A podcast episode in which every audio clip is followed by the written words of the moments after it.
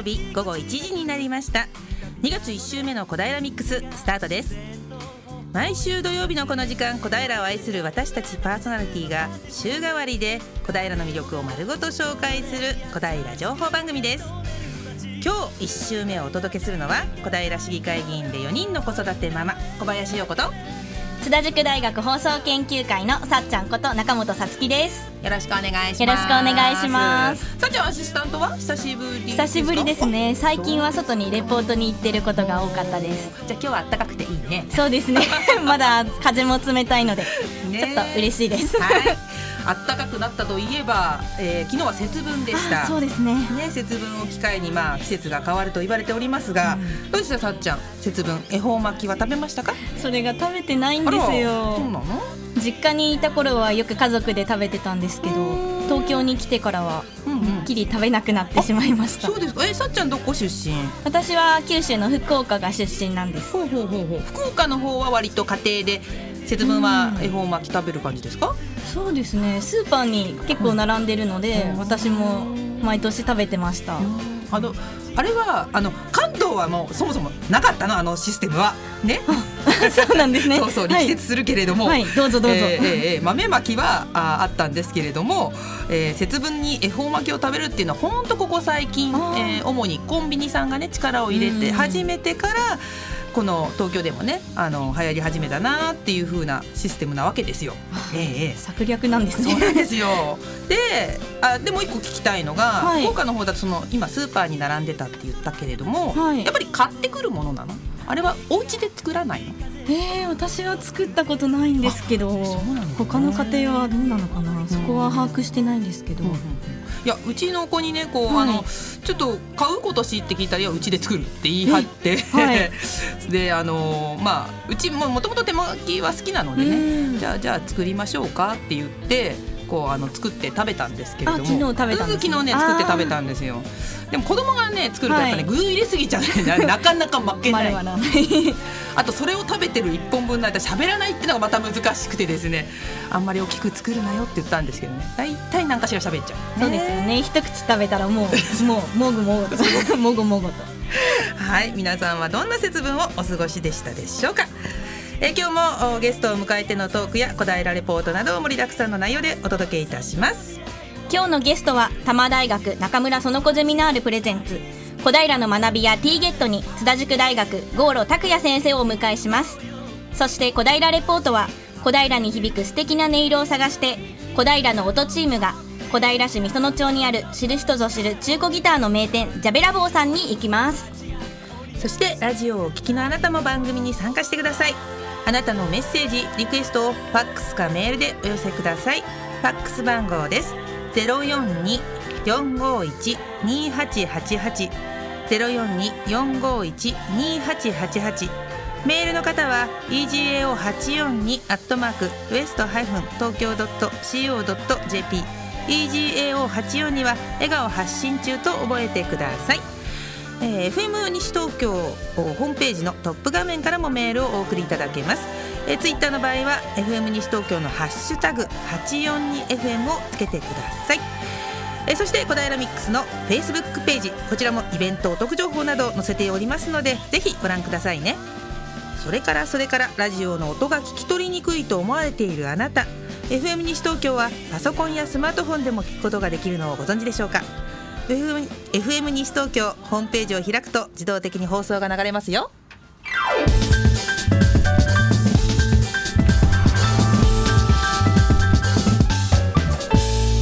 小平ミックス。それでは今回のレポートは小平市内の特徴的なユニークな音をスタジオで聞いていきまして何の音かをクイズ形式で当てていこうというコーナーですついに私もこのフレーズを言う時がやってきました。ちょっと頑張ります。じゃあエコーお願いします。し耳を澄ませてよく聞いて聞けば聞くほど向こうから楽しい音に美しい音賑やかな音に切ない音が聞こえてくるね。小平が小平の音。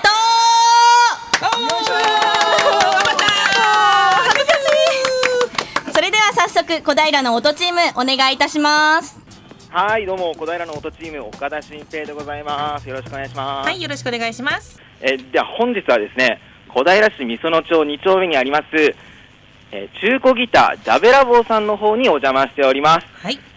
で、えーでは、もういきなりなんですけれども、店主の澤田冬樹さんの方に、えーちょっとインタビューの方をしていきたいと思います。よろしくお願いします。よろしくお願いします。えーこちら中古ギター、えージャベラボーさんということなんですけども、えーで一体どういったお店なのか、ちょっと具体的に何をしているのかとか、ちょっと聞いてもよろしいですか？えっ、とお客様から、えーギターをあの買い取りしたりさせていただいて、それをまあ直したり調整したりして、また販売させていただくという店になります。はい、ありがとうございます。えっと、そうすると、なんか普通のリサイクルショップとか、そういった感じの印象を受けるんですけれども、でまああのギター専門でやってる感じになるので、まあそうですまあ専門店という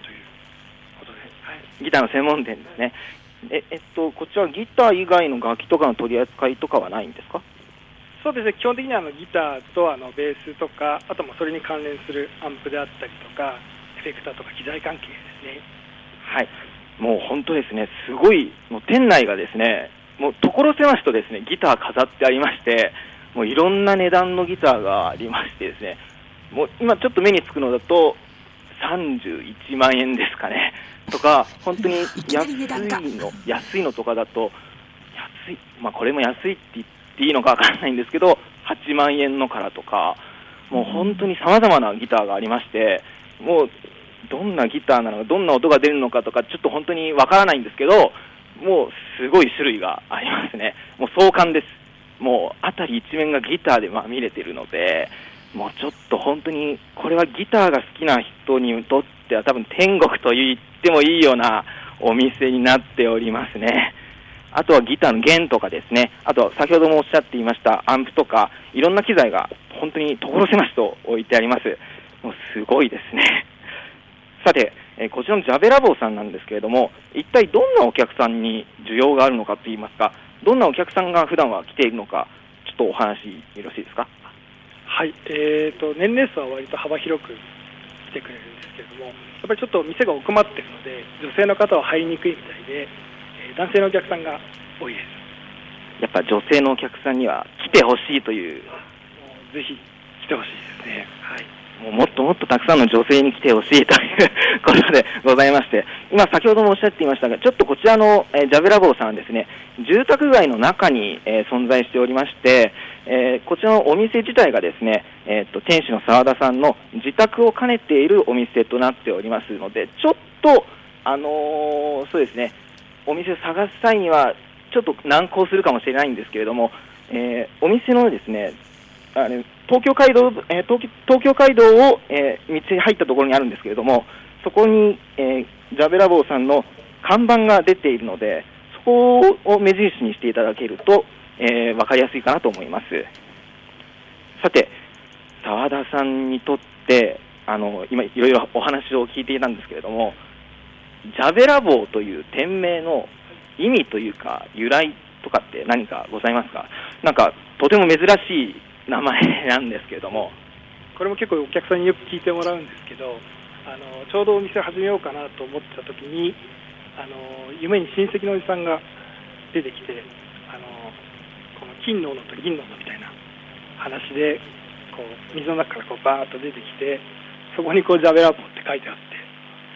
て、で起きててあの話を覚えてたんで、それであのそのまんま名前をつけちゃいました。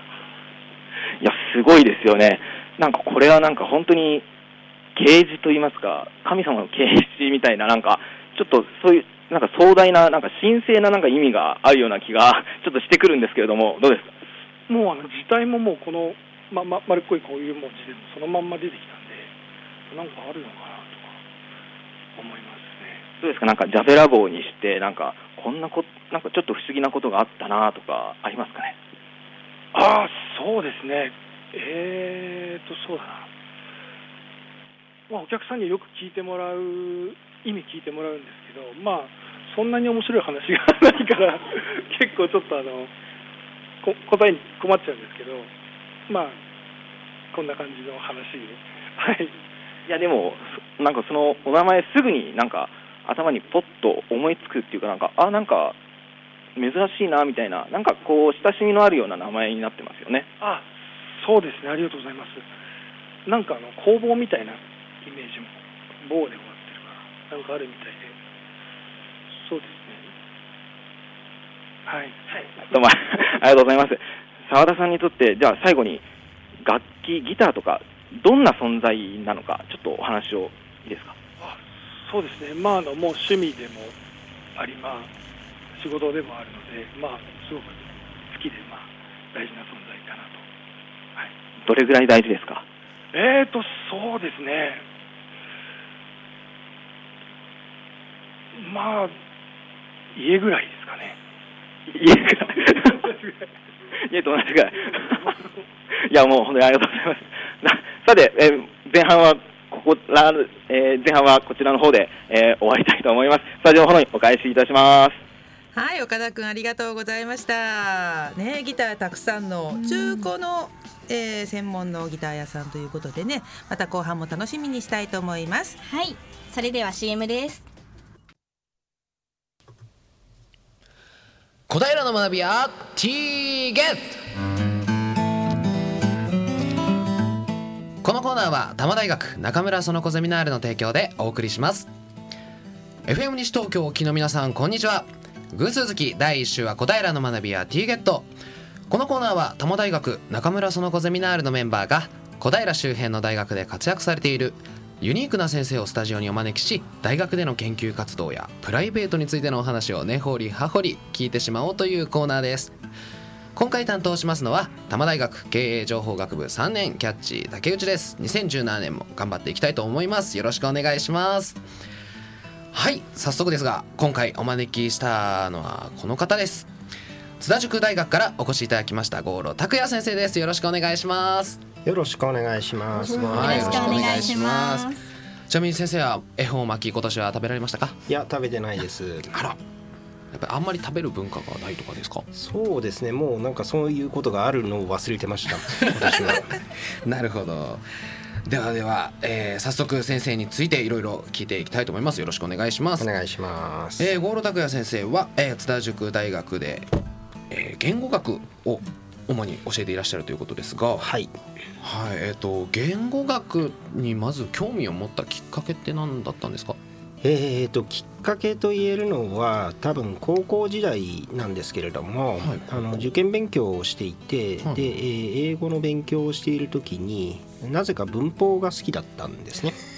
英文法。で英文法で、えー、とただ単にそれを覚えるだけじゃなくてなんでこうなってるんだろうっていう考えるのがすごく好きで。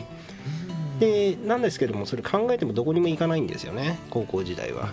こういうこと考えましたってあの英語の先生に聞きに行って言いに行っても全然こうポカーンとした顔で見られるだけで分かった頑張れよって言われるだけで。まあ何にもならなかったのでそれはそれでああそういうもんなんだなと思ってたんですけれども大学に入ってでえー言語学の授業を取ってみたら、まあ、まさにその僕が高校時代考えていたようなことをもっとちゃんとえー学問としてやっている人たちの集まりがこんなところにあったんだと、えーいうそういう感じですね。へえまあ言語学っていうとまあ定義的にはまあ構造に言語の構造についてみたいな感じじゃないですか。はいそれって具体的にどんなことやったりするんですか？まあ要するに人間の言葉に関することだったらどんなことでも言語学のテーマにはなるんですけれども、えー、とやっぱりなぜって考えるのが大事なポイントになるでしょうねどうしてなんだろうっていうことですねさっきも言いましたけどもその英語で3単元の S がつきますっていうことを習うじゃないですかはいはい。習うんだけれどもじゃあそれなんで3二次の単数現在の時だけそんな変なものが動詞にくっつくんだろうと。えーいうふうに習った時は普通の人思うんですけれども大体それはまあそんなのはいいから覚えなさいと いうふうに言われて、えー進んでいってでそのうちにどんどんどんどんまだまだまだまだ覚えることが出てきてでやってる間にもあの特に疑問にも思わなくなっていくっていう形だと思うんですけれども言語学っていうのはその一つ一つの「なんで」っていうのにいちいちこうあの答えを探そうとするっていうそういう感じの学問ですね。はい、なるほど先生はそれを高校時代のその受験の時に、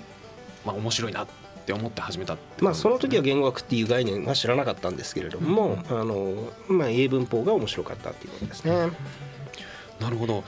あと先生の専門分野にされてるものが言語学心理言語学第一言語獲得というのが、はい。はい、一応あの学校の方のえホームページにも書いてあるんですけれども、はい。どんな、まあ、言語学は今ご説明いただいた感じだと思うんですけど心理言語学や第一言語獲得というのは？そうですね。あの子供が言葉を話せるようになる過程を見てまあ簡単に言えばなんでこんなことができるようになるんだろうって、えーいうことを、えー調べています。研究しています。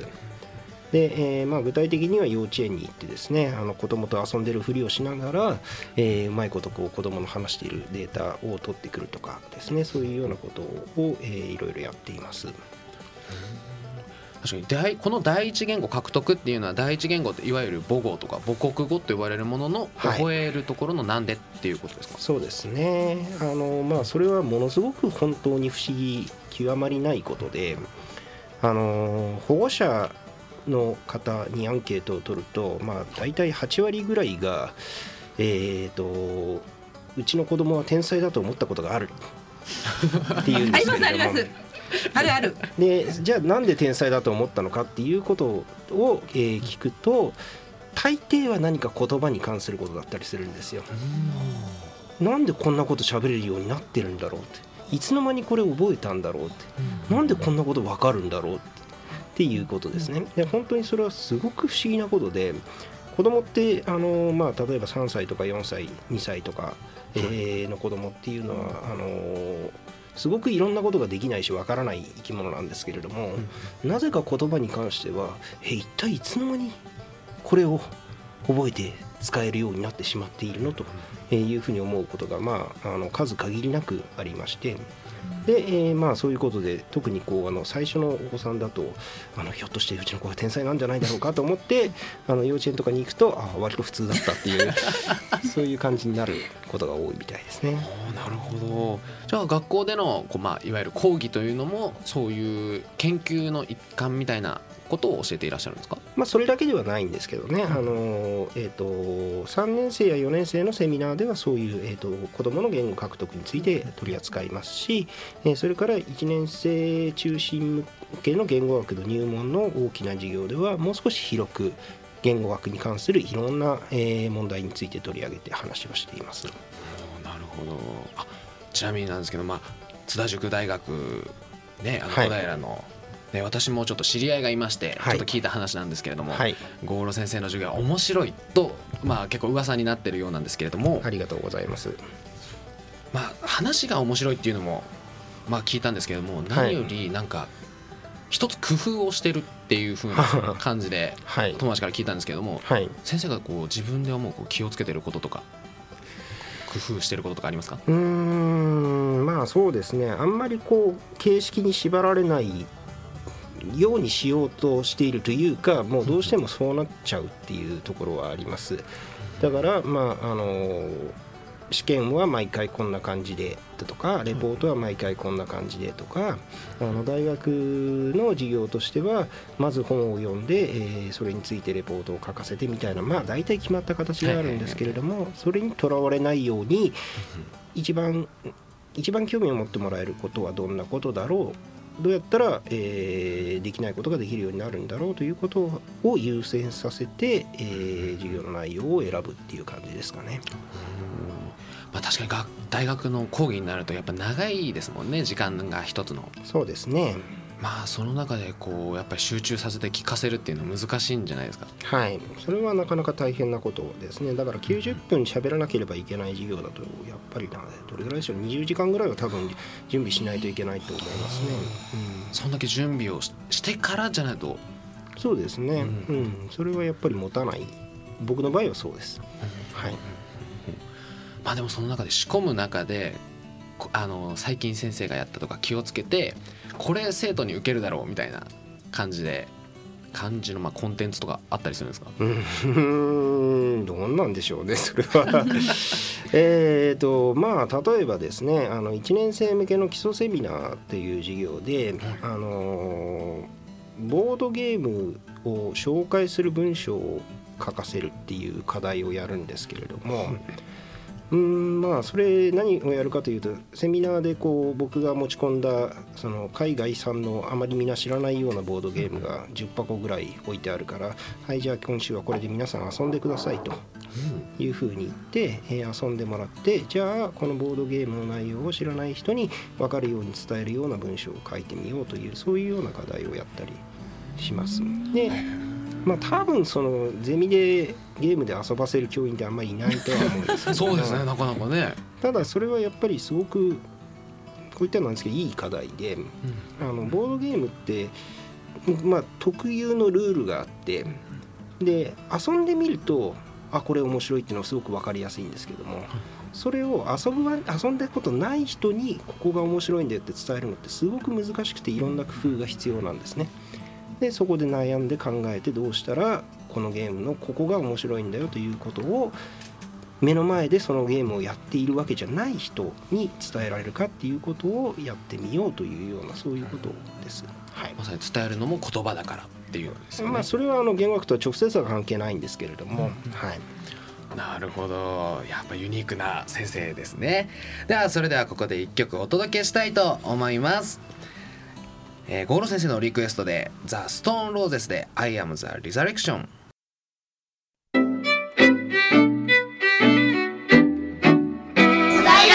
ス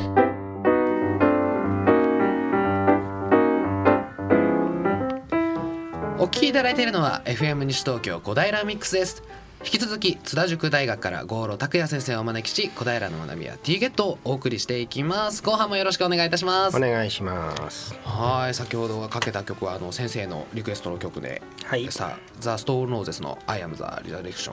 青春ですね。な」なんか思い思い出とかあったりしますか？いやあの大学時代に、えー、とちょうどこう UK ロックが流行ってた時期があってで、はい。まあ、その時期に、えー僕がこう洋楽にどっぷりハマっていて、まあその中の一曲ですね。なるほど。まあ、そうですね。あの小平の学びや T ゲットの後半はですねでどちらかというと先生のこうプライベートについて、えー聞きたいのですけども、やっぱ休日の過ごし方、はい。音楽に触れてっていう感じなんですか？うんまあそういうわけでも最近はないですかね、あの猫と遊ぶのとあと何か写真を撮っているのという感じですかね。そうですね。あの予告の際も言わせていただきますが猫と写真が、はい。はい、お好きということでまあ写真ってなかなか始めるきっかけって何だったんですか？えーとですねまあ昔から興味はあってで、えー、と一眼レフカメラを持ってたりはしたんですよね。はいはいで、えーなんですけれどもそれはまああの本当に旅行に行った時に使うぐらいだったんですけれども、えーそれまでは僕はあの趣味がプラモデルでプラモデル作るっていうのは、あのー表面処理といってパーツをひたすら磨き続ける作業がほとんど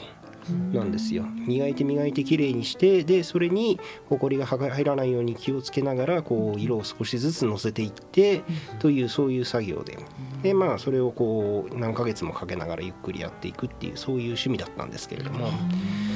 あのある時からうちで猫を飼い始めまして。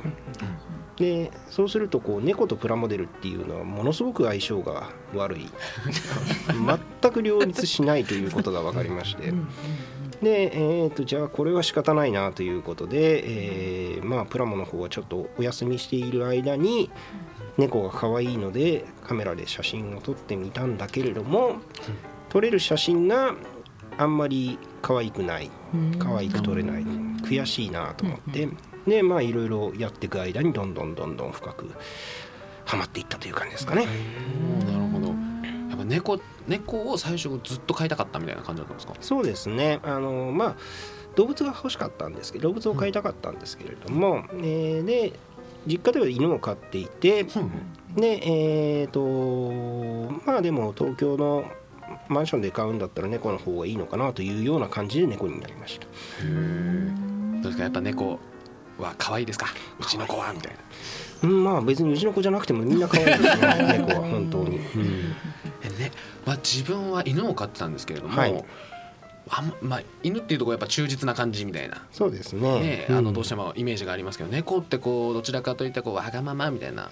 感じがあるんですけどそこはどうですか？そうですね。あのまあえー、と言うことを聞くっっていう種類の動物ではないんですよね。つまり人間を主人として主人の命令をちゃんと聞くっていうそういう思考回路が基本的にない生き物なんですよね。でもだからといってわがままというのともちょっと違っていて彼らは彼らなりにこちらにいろいろ気を使って行動することができるんですよ。気を使ってる。使ってますね。うん。でもやりたいことはやるんですけれどもあの人たちは。ねまあだからそのうまく共存していくというかこう何かしつけて言うことを聞かせるのではなくてえっとこちらの気持ちいいことあちらの好きなことが両立するようにいろいろ工夫しながら一緒に暮らしていくと大変楽しい毎日になるねっていうそういうことですね。猫何匹飼われてるんですか？今3匹です。三匹、はい。その三匹同士もどうなんでしょう？そのに人間関係というか猫関係というかあるんですかね？そうですね。あのに最初の2匹がいてそれからまた1匹来たんですけれども最初の2匹はまあ兄弟だったので子猫時代からずっと仲が良くて。でその後1匹来たんですけれどもあのそれはしばらく時間かかりましたね馴染むまでに。うんまあ、猫関係で、まあ、聞いたはい。話なんですけれども、まあ、先生は朝はちょっと猫とやり取りをしてから大体家にあ家を出るっていうはい。何があれあったんですか？そうですね。あのまあ朝クローゼットを開けて、うん。で、えー服を着替えるわけですけれども、はいそのクローゼットの中に猫が潜り込むんですね。で奥の方の手が届かないようなところに入り込んでで、えー、とここがいいのっていうふうにずっと座ってるんですよ。でそれをその無理やり引きずり出そうとするとすごい抵抗されるんですよ。あの引っ張り出そうとするとこう噛みついたりされるんですよ。でもこうお願いすると出てきてくれるんですよね。あのクローゼットの前に座って猫を見ながら「もう出かけるからね出てねいい？お願い」っていうふうに、まあ、3分ぐらい言ってると根気強いですね。3分ぐらい言ってると自分からピョーンと出てくれるっていう。まあ話はすごく分かってるし、そういう感じでこうなんでしょうね。こっちの言うことを聞く耳もちゃんと持ってるんだけれども、でもこう上から押し付けたら絶対にダメ、そういうことを、えーだから主人の言うことは聞かなければいけないみたいな考え方は一切ない、それが犬と違うところってやつですね。そうかもしれない。それはあの3分経って猫が飽きて出てきたってわけではないんですいけどね。違うと思いますよ。あのーそれやらなかったらもうずっといますから。そうですか、なるほどな。やっぱそういう猫に写真撮る時もおはい。願いして写真撮るって感じなんですか、まあそあのそうですね。こちょっと撮るよみたいな。ううちの子はもう慣れてますからいいですけれども、よその子を取る時なんかは。まあお願いしてもよその子だとなかなかうまくいかないですけれども、あの有名な猫の写真家の岩合光明さんっていう方は、あのそう言ってますね。必ず許可を取ってから撮りますって、まあ、あんまり意味がわからないですけれどもでも 多分やってるんですよそれ本当に、うん。まあ、写真を撮るのも結構大変なんですね。はい。まあそうですね。あと先生のちょっと写真の関連ではい。ちょっといろいろお聞きしたいんですけども、えー津田塾大学のオフィシャルウェブマガジンのプラムガーデンの顧問もされてるということではいそうですね。それもやっぱり写真が好きだからこういうオフィシャルウェブマガジンも立ち上げようみたいな感じだったんですか？うーんとその辺はこう話をすると非常に長くて複雑なことになってしまうん ですけれどもはい。私はまあたまたま写真が撮れたので、えーなんとなくこの立場にこう流れ着いたというか決まったというかそういう感じですね。はい、そのプラムガーデンというオフィシャルウェブマガジン。はい、あの学生主体で動いて。そうですね。で学校のことを記事にするっていう感じなんですか？はいそうです。まあだから大学に関するトピックネタ人にインタビューしたりであるとかあるいはこう授業を取り上げたりであるとかそういう感じでまあいろんなことを、えー記事にして、えー発信しています。それはどちらかといったらその自分たちの学校の生徒たちに向けてっていう感じなんですか？いや基本的にはその外に向けているつもりですけれども記事の内容によっていろいろそれは違いがありますね。あのーこれは本当に世界に向けて出しているっていうような意識のものもあればこれはもう少しこう今の現役の学生向けかなみたいなことがありますね。だいろんなことを取り扱ってるんですね、そうですね。まあ、プラムガーデンをはい。こうまあ、担当されててはい。何かこう変わったなとかこういうのあったんだみたいな改めて思った発見とかってありますか？うーんそうですね。えっ、とまあ、えー記事を毎週1本出しているわけなんですけれどもそのその企画っていうのは基本的に全部学生が出しているんですね。私はこういう記事を書きたいと、えーこの人にインタビューしてこういう記事を書きたいというようなことででそこで学生が、えー、と取材して記事を書きたいというふうに言って出してくる人というのが、あの津田塾大学のいわゆる教授だけではなくて、うん。あの職員の方であるとか、あるいはその津田塾の出入りのカメラマンの人であるとか、あるいは清掃員の方であるとか、そういう人にインタビューをしてそれを取り上げたいというふうにあの言うんですね。で、えー、とそういうその、えー、と職員あるいはさらにその職員ですらないその出入りの業者の方っていうのはあの今までの大学広報の中には多分入ってこなかった出てこなかったタイプの人たち。で、えー大学広報っていうのは基本的に大人が作ってましたから今までは。はい。大人から大学ってこういうところです。うちの大学はこういうところですっていうふうに言って人を見せる時って、えーその大学の教員と学生だけになっちゃうんですけれども、学生が企画を出してこの大学を外に向けて紹介しようというふうに言うと出てくるのがそれだけではなくて。そういうその大学の中でいろんな形で触れ合う、えーいろんなタイプの人であるんですね。でまあそれをこう記事として出すとその記事の評判も非常にいいんですよね。あの反響がすごくいいんです。なのでああの僕らが見ている大学とそれから学生が見ている大学っていうのが、えっ、と考えているその大学っていうものの中に何が入ってくるのかっていうことの、えー境界があの一緒じゃなかったんだなということは、えー、とすごく大きな学びでしたね。生徒が考えたことからも学ぶことがあったはい感じですね、はい。なるほど。その中で先生はやっぱり先ほど言ってあのおっしゃってたあの写真撮ることができたからっていうのも参加されたっていうのもあって、はい。やっぱ生徒さんにそういう写真の撮り方とかも教えたりするんですか？そうですね。あの、はい。えー写真講座というのを開いて、えー話をしたりとかしています。なるほど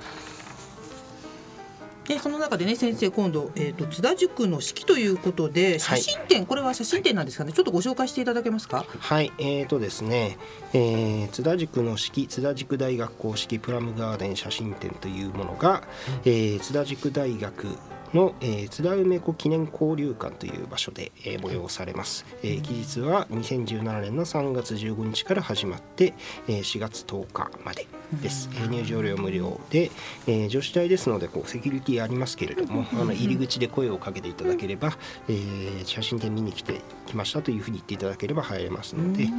はい、この写真は先生が撮られた写真が多いんですか？はい、そうですね。ぜひ見に行きたいですね。ですね。はいはい。ということで、えーあっという間にお時間となりました、えー今回の小平の学びや T ゲットは津田塾大学から郷路拓也先生をお迎えしお送りしてまいりました。郷路先生ありがとうございました。どうもありがとうございました。ありがとうございました。はい。今後も小平周辺の先生にスポットを当てまいりますのでどうぞお楽しみに。ここまでのお相手は多摩大学経営情報学部3年のキャッチー竹内でした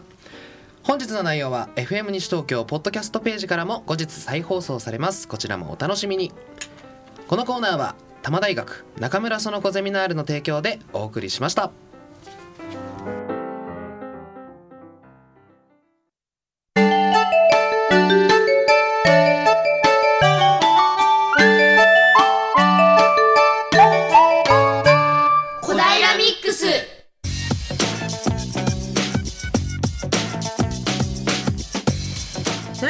ート後半です。前半に引き続きまして小平市美園町2丁目にあります、えー中古ギターのジャベラボーさんからお届けします。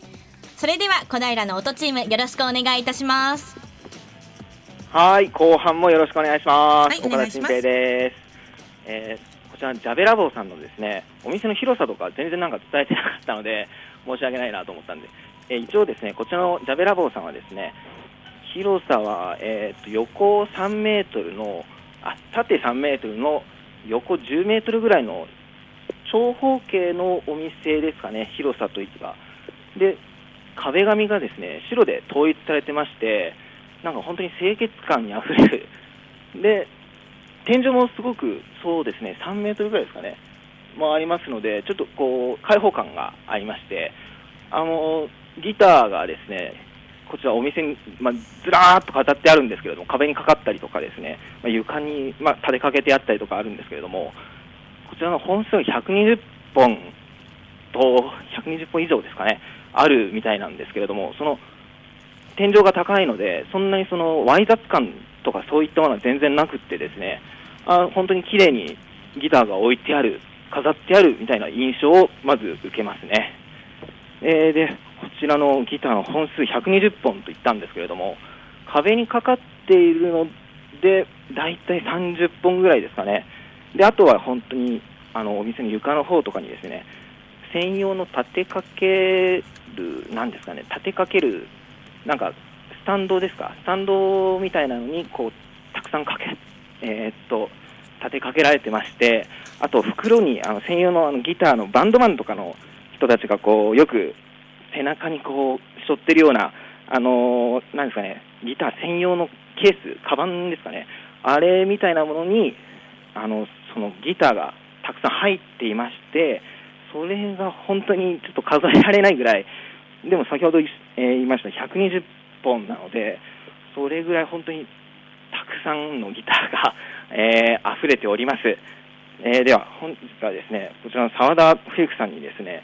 えっと1曲弾いていただけるということなのでちょっと皆さん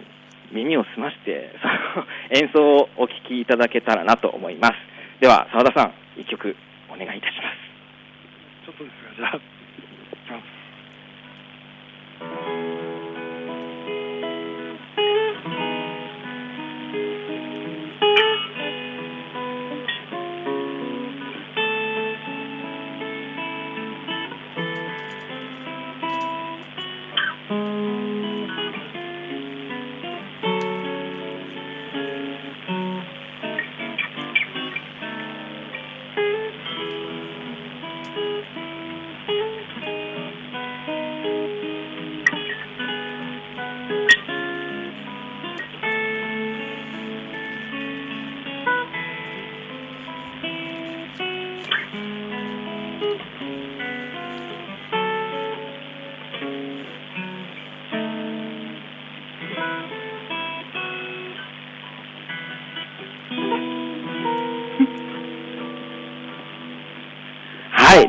ありがとうございます。あ今スタジオですごい拍手が。では皆さんちょっと今のギターの音色なんか普通のギターの音色とはちょっと違うのお気づきになられましたかね？ってねちょっと首かしげる感じしました。しました。うん。わかります？こちらのギター、ちょっとですね、なんかすごい、もう、店主の澤田さんの秘蔵の一品なんですよね。ほうほう。そうなんです。よ。お値段の方とか聞いてもよろしいですか？お値段っていうか種類まあ値段はですねちょっと売り物ではなくてですねあのまあ私物になっちゃうんですけど、まあ、あの今はもうあの輸入されてない木を使ってたりとか、まあ、今あの今なんかだとあのハードロックあのギターをよく作ってる BC リッチっていうメーカーがあるんですけれどもそこがあの70年代に一時だけ作ってたそのアコースティックギターになってて、まあ、非常に貴重であの音もすごくいい楽器になると思います。まあ、ちょっと今、お値段はね、ちょっと下世話なことを言っちゃうので、やっぱもうそれぐらい、すっごいなんかギターみたいですね。で本当にお店の方にですね、こちらはちょっと売り物ではなくて、秘蔵の一品のお一つなんだそうなんですけれども、あのいわゆるプリンスが使っていたギターと同じものが、あのもう一本ありまして、こちらもやっぱり貴重なギターなんですよね。そうですね、これもあの、まあ、70年代に作ってた本当のオリジナルのやつなんで、まあ、今はもう出てくるとかなり値段もするし、まあ、数も少ないと思いますね。これはもうコレクションの一つという。ねこれはまあコレクションというか、まあ、お客さんにあの見てもらうったりするようにあのお店に飾っているものになりますそしてもう一本ですねこちら売り物というかお売りになって。あのこれのあの店の在庫で置いてるものであのこれは60年代のフェンダーのペイズリーテレキャスターというギターになってましてこれはあのもう骨董品みたいな価値がついているものでまあこれもなかなか珍しいかなと。いや今ペイズリーテレキャスターっていうことなんですけどもあすごい物々しいほどのアタッシュケースなんですかね。すごいケースに入ってましてなんかあのギターのあの木の部分わかりますかね？あの本体の部分がなんかい変ななんですかね？絨毯のなんですかね？生地みたいなものが使われててこれは一体何なんでしょう？これはあの昔の壁紙なんですけど建築用に使ってたペイズリー柄のもう結構分厚いその布みたいな壁紙をもうギターのその塗装の中に塗り込めちゃってるっていう作り方をしてるギターで。もうすごい。貴重なギターということです。なかなか貴重だと思います。はい。もう本当にですね綺麗なんですよ。先ほど言った壁紙が本当に何ですかね本当にいわゆるペルシャ絨毯みたいな感じの あの模様というか感じなんですけどすっごいですね色鮮やかでもう本当にですねかっこいいかっこいいとなんか綺麗が同居しているようなギターでしていやもう本当に素晴らしいもう一品ということで ありがとうございます。こちらこそありがとうございます。ででこちらのジャベラボーさんのですね営業日時の方を澤田さんの方に説明していただきたいと思います。営業日時は一体どうなっているんでしょうか？はい、えー毎週水曜日が定休日になってましてであと第2第4土曜日と毎月13日ちょっと仕入れの関係でお休みをいただいてるんですけれども他はあの営業しております。11時から夜の8時までですね。はいはい。というわけでジャベラボーさんでしたけれども澤田冬樹さんがまだご結婚なされていないというわけなのでここでですねちょっと皆さんに彼女募集のなんか一言いただきたいかなと思うんですけどよろしいですか？彼女はちょっといるんでかはい。彼女いるんですね。もうもうごめんなさい。じゃあ彼女に一言何か。あどうも。あ今後ともどうも。なんか愛してるよとかなんかそういった えー愛してるよというわけでございまして、澤田さんに非常に非常にお世話になりました。ジャベラーボーさんが、えーお届けいたしました。ありがとうございました。あありがとうございますよろしくお願いし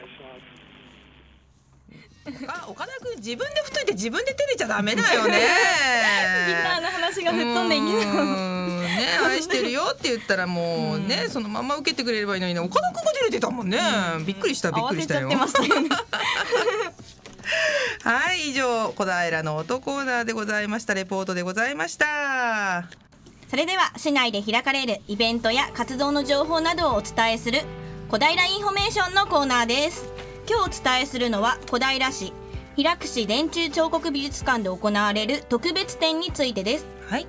ロダンの没後100周年を記念してロダンと近代日本彫刻の特別展が開催されています。日時は昨日2月3日から3月12日の日曜日まで開催しております。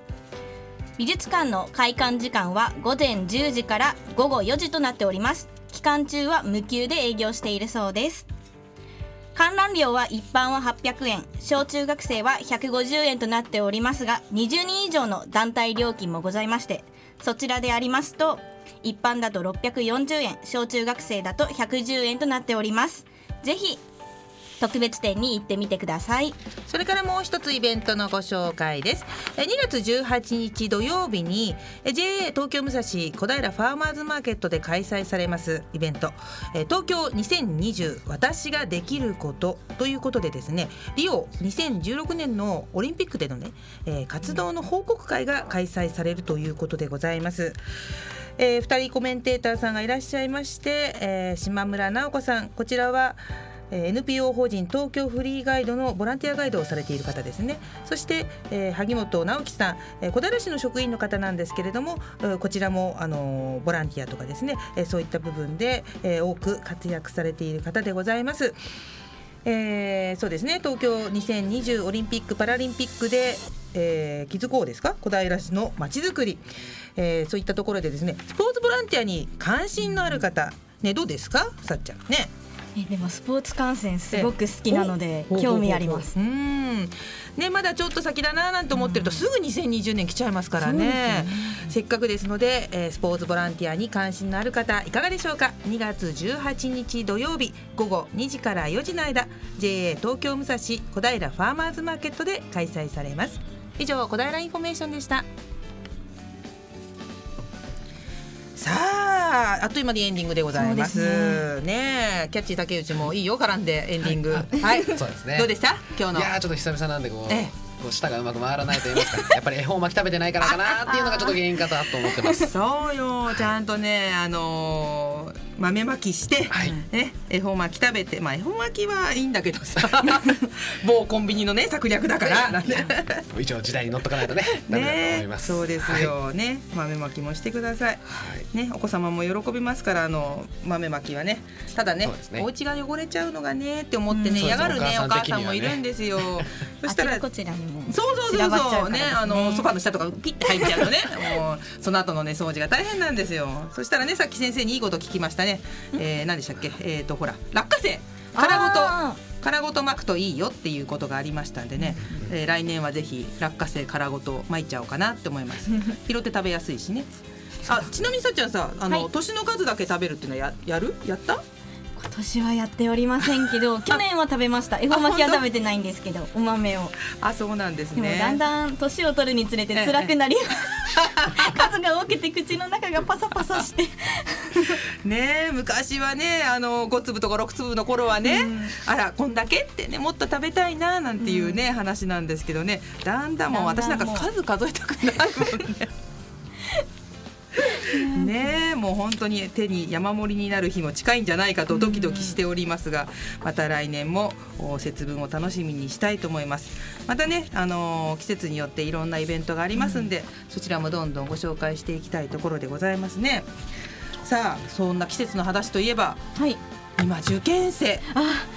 私の妹も受験生なんですよ。今何？高校三年高校？三年生じゃあ大学受験だ、はい。もう追い込み追い込みね。そうなんです。うん先日はねあの都立高校のうん。推薦のあ合格発表もあったということで,、もうそんね。はい、うん。えあのうれ嬉しいメッセージなんかも届いたりしているところでございます、皆様はいかがでございますでしょうか？さあ今日お送りいたしましたのは？はい今週はメインパーソナリティ小林洋子さん。アシスタントパーソナリティ中本さつき。小平の学びや T ゲットコーナーパーソナリティキャッチ竹内。ミキサー金沢真理ディレクターシュガー。小平の音レポートチーム岡田新平ガウほのかでお送りいたしました。ねえしんちゃん岡田しんちゃん頑張ってね。ちょっと緊張してたみたいだよね。そうまあ次回こうご期待というところで、えー本日はこれで終了です。来週もお聞き逃しなく。さようなら。バイバイ